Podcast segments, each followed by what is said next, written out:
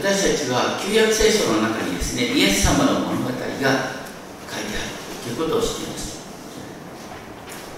私たちはですね、イエス様の物語を同時に私たち自身の物語として旧約聖書から見ることができます。クリスチャンに与えられた罪の許しは驚くべき恵みでありますけれども、それは神に仕える生き方の出発点にも出発点に過ぎないという面があります。時にですね、私たちは自分の罪とか失敗を数え上げて自己嫌悪に陥ることがありますけれども、でもそれぞれの、ね、自己嫌悪に陥るような性格も実は神にあって用いられうる性格、また気質なんだと思います。今私たちはすでにキリストにあって栄光の姿に変えられる途上にあるんだ、そのままの自分を喜ぶことができるってことは大切なのかなと思います。今日読まれた箇所でななさつで巻物の書に私のことが書いてありますってあります。これは当時としてはダビデの物語ですけども、それがヘブル書を見るとイエス様の物語であると書いてあります。そしてそれは私たち一人一人の人生の物語になった。エペソ書いっしょうよんせつに、神は世界の元いの据えられる前からキリストにあって私たちを選び、見舞いに聖なる傷のないものにしようとされたと記されているように、私たちは永遠の選びの中でこのような性格だとか気質だとか体型だとか全てが神によって備えられているんだということを覚えたいと思います。詩編よんじゅっぺんを一番最初に購読しましたけれども、いっせつからじゅっせつまでとじゅういっせつからじゅうななせつっていうのは内容がガラッと変わるんですね。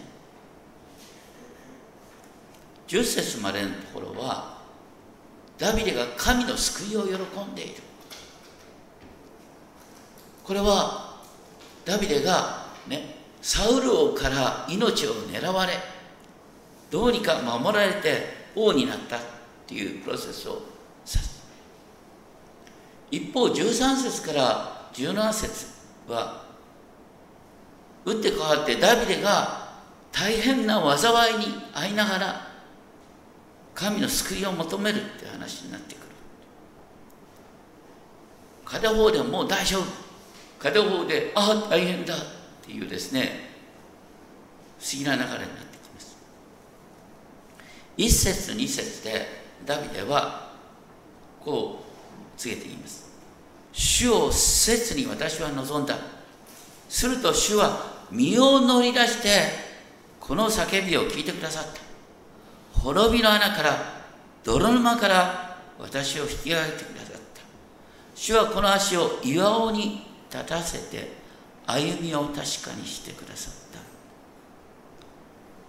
これを見るときに僕あの詩編じゅうはち編を思い出すんですね。詩編じゅうはち編というのはダビデがサウルから救われた喜びを本当にですね、こ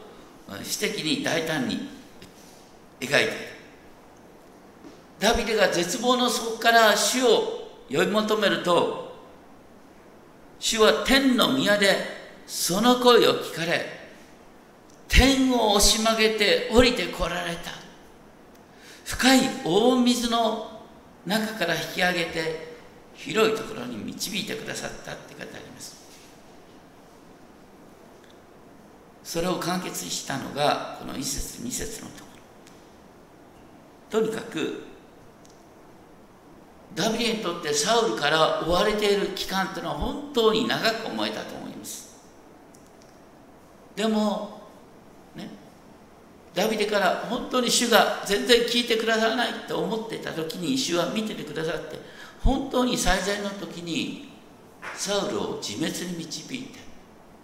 そしてダビデがみんなの推挙を受けて王になることができた。私たちもなんかとんでもないことに遭うっていうことがあるかもしれません。しかし神はそれを通して私たちを救ってください。それが結果的に新しい歌をこの口に授けてくださったという賛美に変わります。この新しい歌、主がダビデを救って、そして神への賛美をダビデと仲間に与えてくれた。多くの者たちはこれを見て恐れ、主に信頼しましょう。本当にダビデの賛美を通して人々は主の救いを喜ぶようになった。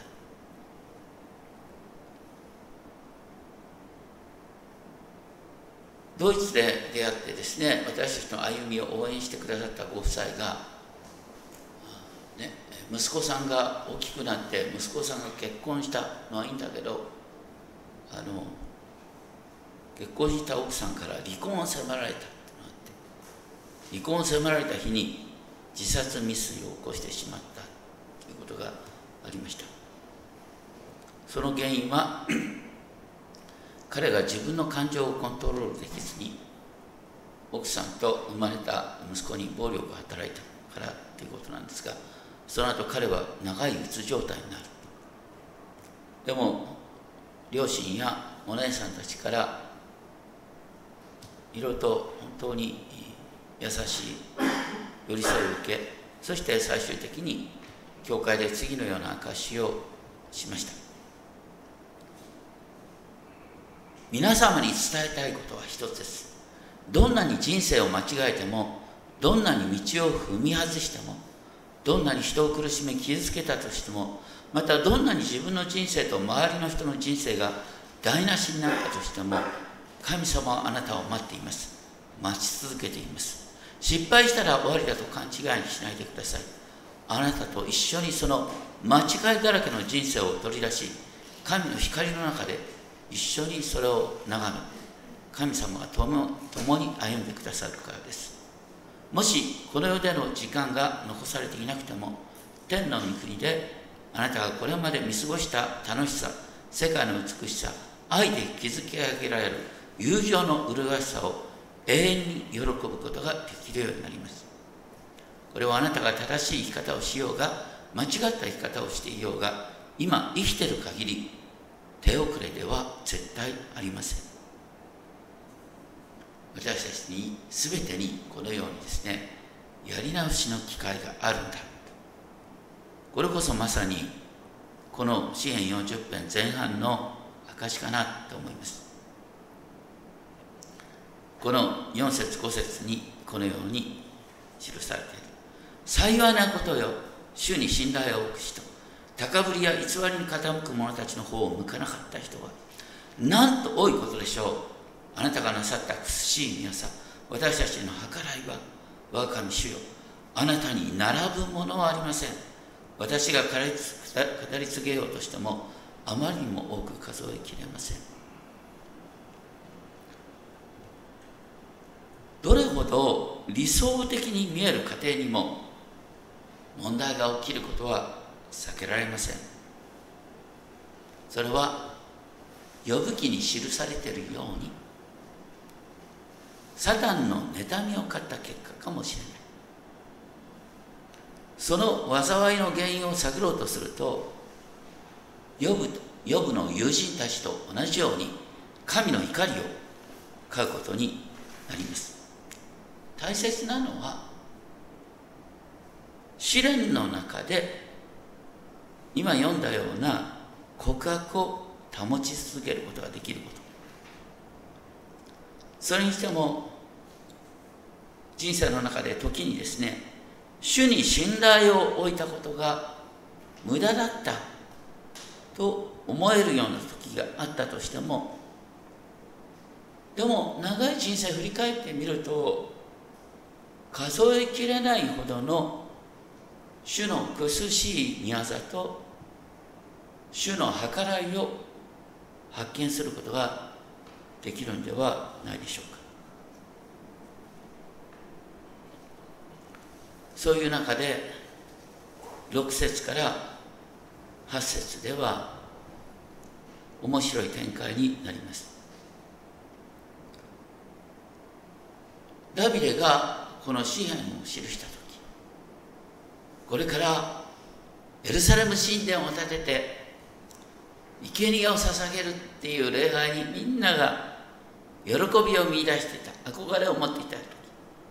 その時に不思議なことを書いている。ろくせつから、生贄も供え物もあなたはお喜びになりません。私の両耳をあなたは開いてくださいました。全焼の捧げ物も罪の清めの捧げ物をあなたはお求めになりませんでしたって。神殿を建てるときに生贄を神様は求めてないなんてよう、こんなことを書くななんて思いますね。実はこれはヘブル書のじゅっ章でイエス様の物語として引用されるんです。ヘブル書を開ける方はヘブル書じゅっ章ご節、ね、新しい版では新約のよんひゃくよんじゅうきゅうページ、ヘブル書じゅっ章ご節。ですからキリストはこの世界に来てこう言われましたと言って、この詩篇のじゅっ編のろく節からが引用されるんです。ヘブル書の著者は詩篇よんじゅっ編を思いながら、これはイエス様がご自身の告白とするためにイエス様は人となったんだっていうことを言おうとしているんです。ただ面白いのは、さっきね、ヘブル語の詩篇の中では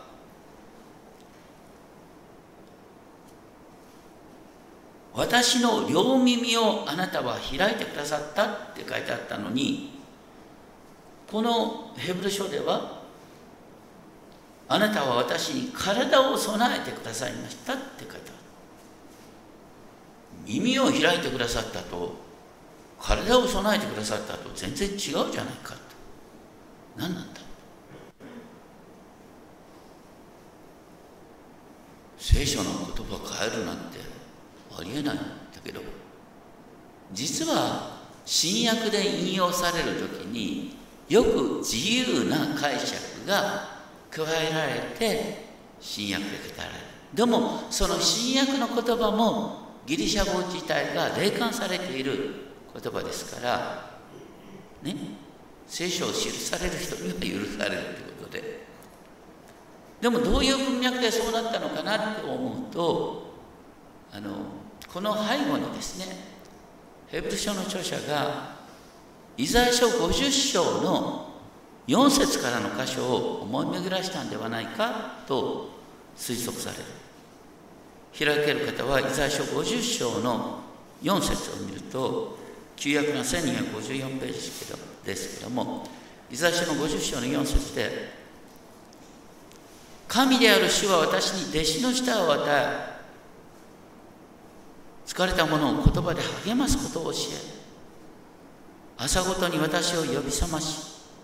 私の耳を呼び覚まして、私が弟子として聞くようにされる。神である主は私の耳を開いてくださったと言って、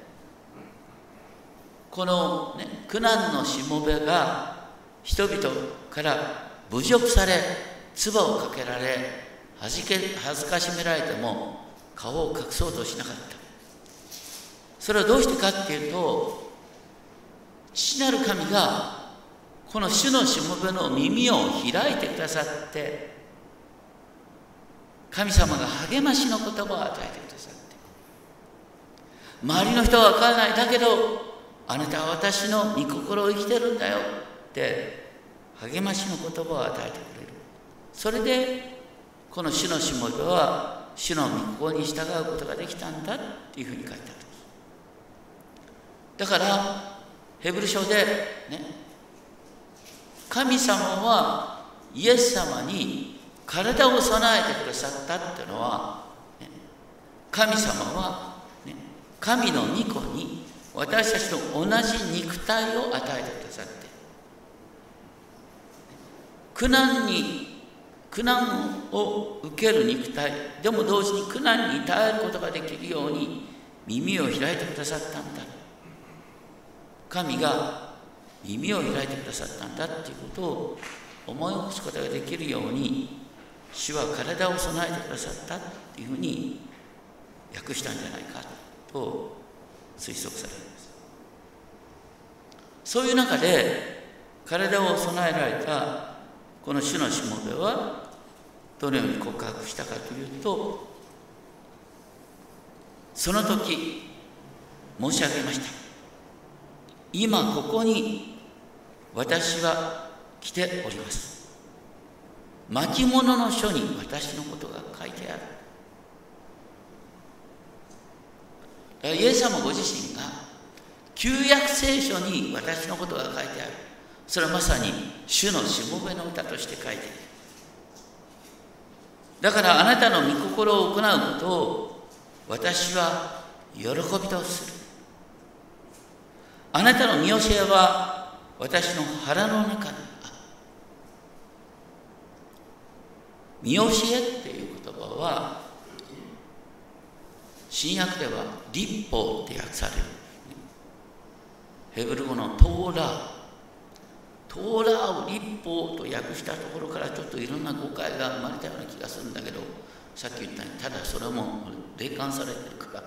あんまり批判しちゃいけないんだけど、トーラーのもともとの意味は見教えなんです。私たちにどのような生き方を期待するかっていう教えがトーラー、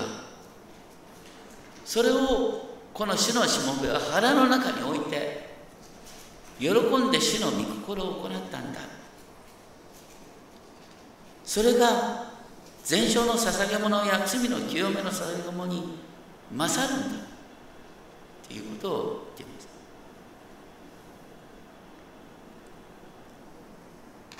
実はこれも意外なことなんですがね、イザヤが、ね、イザヤの時代っていうのはあの神殿礼拝がきちんと守られてた時代ですけれども、イザヤ書一章には、ね、神様の言葉としてイザヤ書一章十一節かなところで、私はお羊の全焼の捧げ物や肥えた家畜の脂肪に飽きた。もうお前たちが捧げる生贄に飽きた。もう生贄なんか持ってくるな。それよりも善をなすことを習い、公正を求め、虐げるものを正し、みなしごを正しく裁き、やもめを弁護せよ。生贄を捧げるより大切なのは神の御心を行うことなんだよってイザヤ書に書いてある。ですから、ね、神殿での生贄を無意味とするよりも、神殿の生贄、本当に神が規定したものだから大切なものなんですが、それ以上に大切なのは神の御心を行うことなんだ。それにしてもイエス様が御心を行うって言ったら、皆さんご存知の通りイエス様が行った最大の主の御心は何かというと、私たちの罪によって十字架にかかるということでしたよね。でも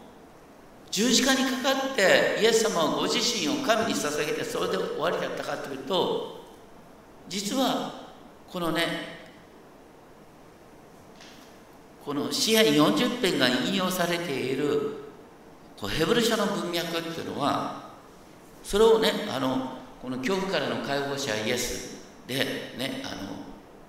繰り返し語ってるんですけれども、イエス様は、ね、復活の後天にご自身の血を持って入られて、天の聖所にご自身の血を捧げられた。だからイエス様がご自身を捧げたっていうのは、何よりも天においてご自身を捧げたんだ。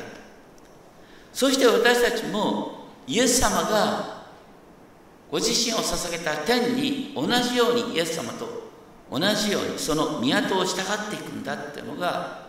私に与えられているですね、約束なんです。そのことを踏まえ、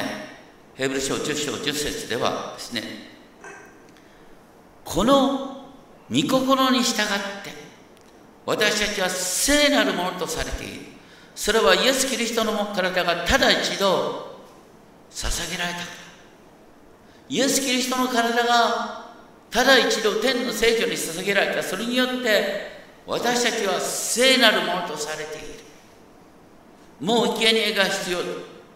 必要じゃない。私は復活のキリストと一体とされたものとして見られている。神の目からは私たちは聖なるものなんだということなんですね。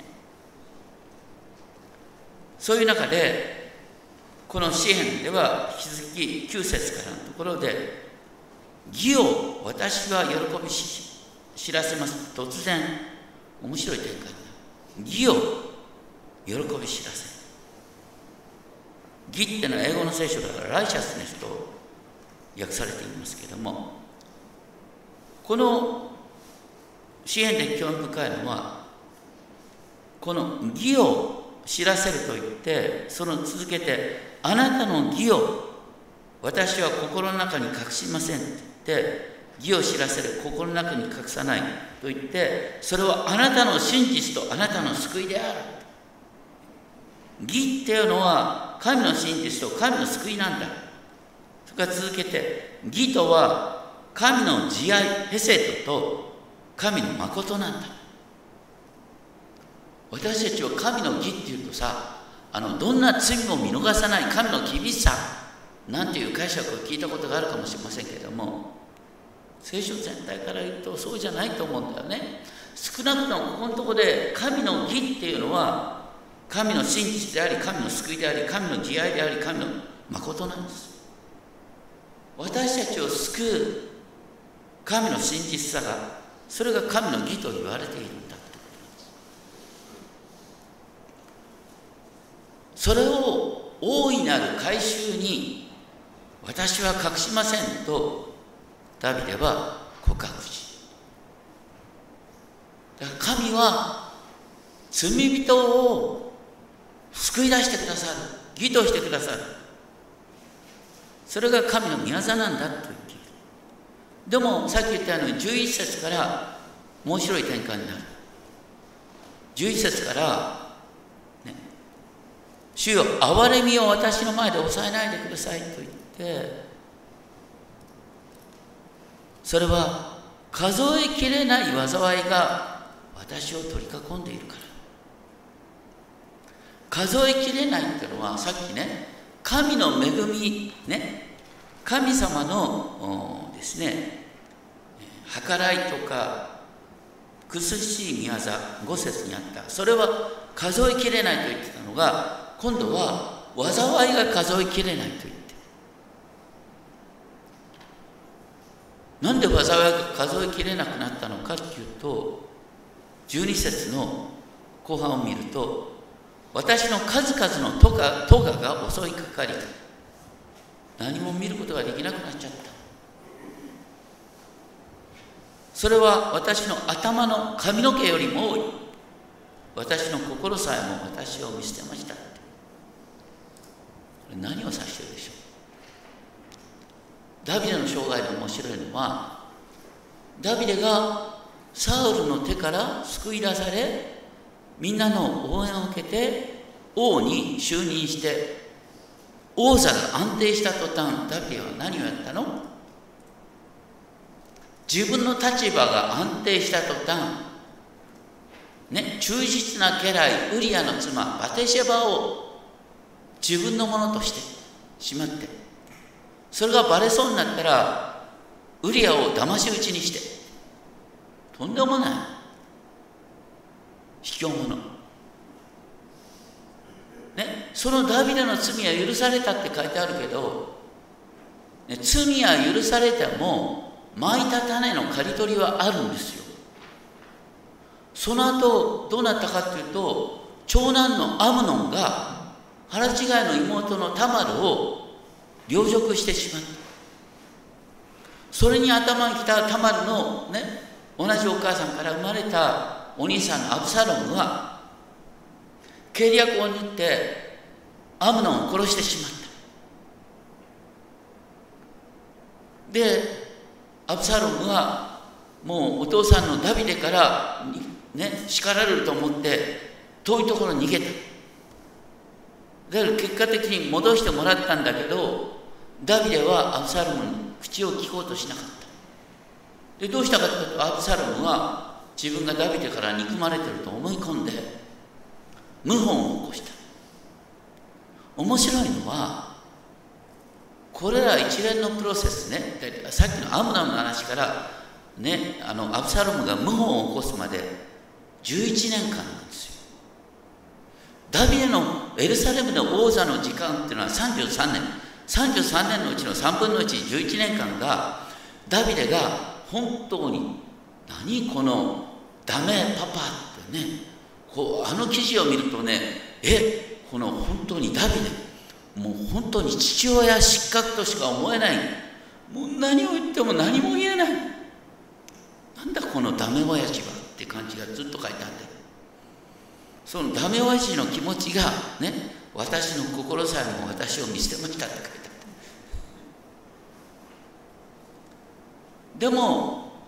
ダビデがね、我に返ってわーっと動き出すのは何かというと、エルサレムを追い出されてからなんですよ、ね、それまでのダビデの優柔不断さに多くの家来がね、呆れ返ってアブサロムの側についていった。その途端、ね、ダビデは主に必死に祈って、そして立場が逆転するというのがじゅうさんせつからところです。まあ、普通だったら私の感覚でね、いや自分のまいた種なんてしょうがないよって諦める。そこのところでダビデは必死にね、私に背いた者に復讐をしてくださいって神様に訴えてくる。彼らこそが恥を受け恥ずかしめられますよ、後ろに退いて癒しめられますよ、自らの恥に唖然としますよ、自分を嘲笑う者たちに対して神の復讐を願ってくる。一方でね、自分に従う者たちがね、神を慕い求める全ての人たちが主にあって楽しみ喜びますよ。皆が主は大いなる方、いつも言うように、本当に、ね、神を愛する者に祝福、自分に背いた者に呪いがという形で歌っていくんです。そしてじゅうななせつで、この私は苦しい者貧しい者です、主が私を顧みてくださいますよ。この危機的状況の中でダビデは必死に神にすがり祈っている。そして最終的にダビデは、ね、このアブサロムの謀反を抑えて、もう一度エルサレムに戻って、今度はエルサレム神殿の備えを徹底的にするようになる。前回やった歴代史に書いてあることは、ね、ダビデがこのアブサロムの門から救われた時に何をしたかというと、まさにエルサレム神殿を整えるための準備、一番やったのはこの詩篇を記し、また楽器を整えて、ねえー、と礼拝の形を作るということをダビデがやったんです。